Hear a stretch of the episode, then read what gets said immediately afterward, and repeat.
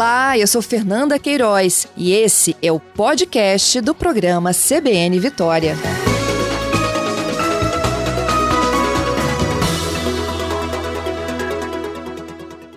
Tenente Coronel Carlos Wagner Borges, do Corpo de Bombeiros.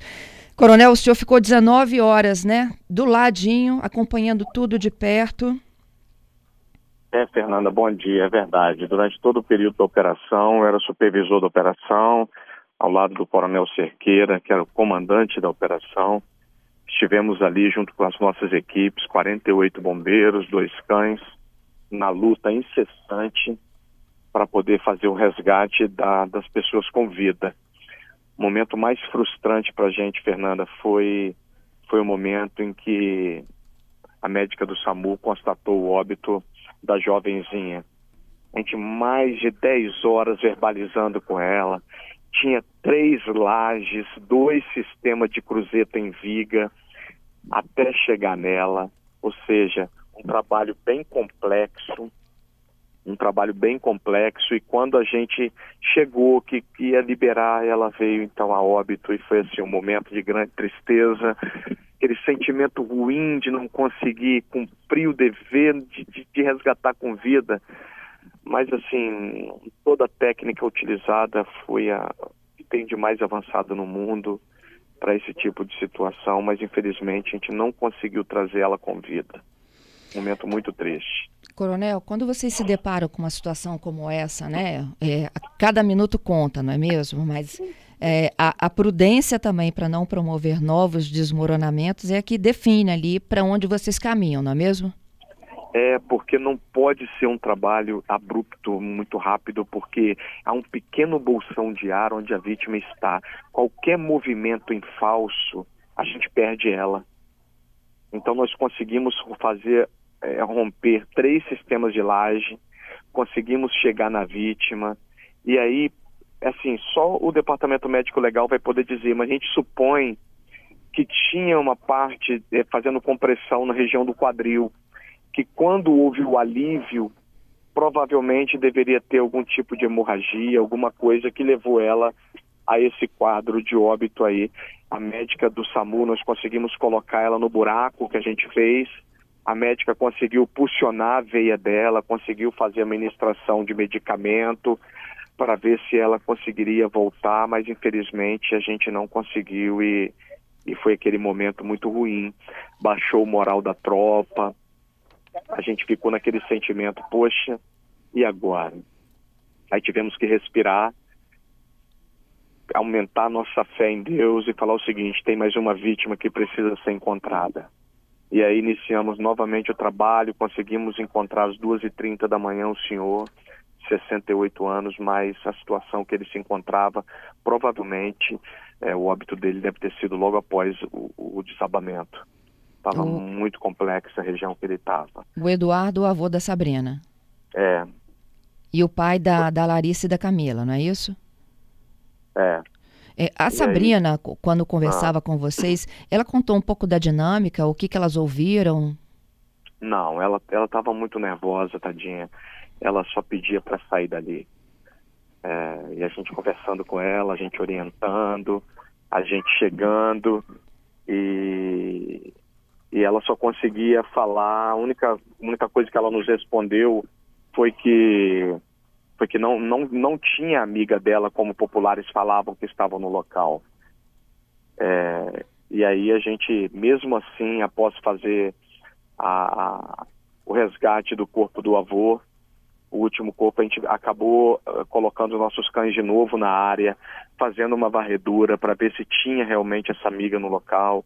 Nossos cães não identificaram nenhuma outra vítima, foi quando então a gente deu por encerradas as operações. Uma operação muito difícil, Fernanda, muito complexa, porque na maior parte das vezes as operações que a gente vai, a gente encontra a pessoa já morta.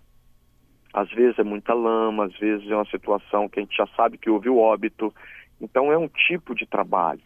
Agora, quando a gente está ali verbalizando, passando uma hora, conversando, duas horas, três horas, dez horas, chegamos na vítima, vamos tirar, a vítima vem a óbito. Nossa, que tristeza, que, que situação difícil.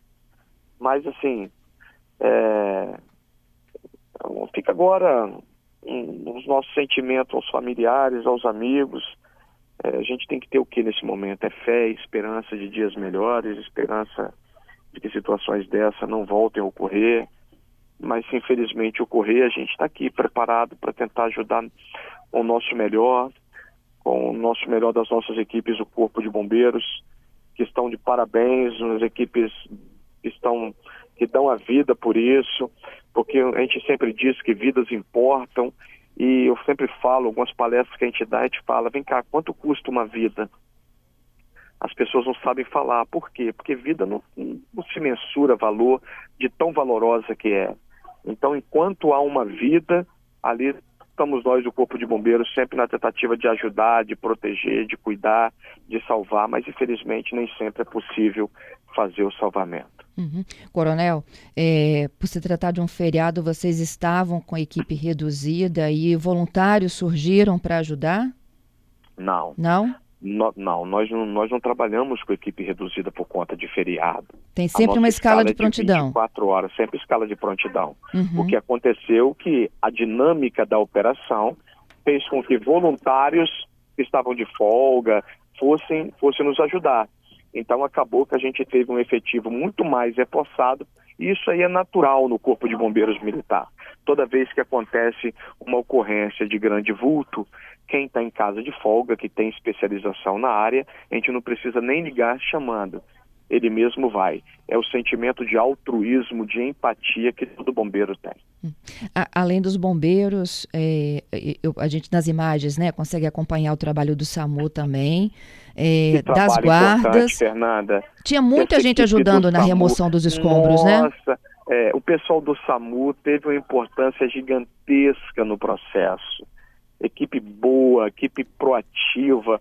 O pessoal da prefeitura também deu um apoio importante demais no processo. Uh, a Polícia Militar, a Guarda Municipal de Vila Velha, nem se fala. Excelente trabalho da Guarda, excelente trabalho da Polícia Militar no local. Ou seja, todos trabalharam em parceria. Nós montamos o sistema de comando de operações. É, o, o, Coronel Cerqueira foi o comandante da operação, eu fui o supervisor.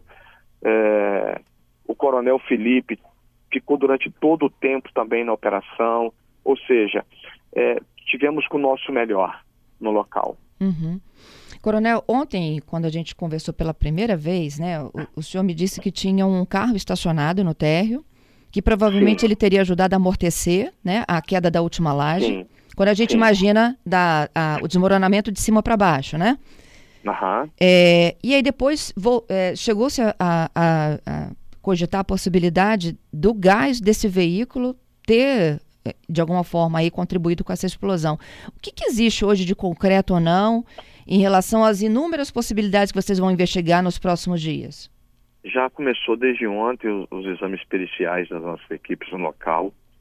Há um indício forte que tenha sido gás, mas não necessariamente do veículo porque surgiu um vídeo onde mostra o momento da explosão e, o, e se esse vídeo for real, se após a avaliação do vídeo pelas equipes periciais constatarem que realmente era do local, está é, tá direcionado com a relação, em direção à cozinha da edificação.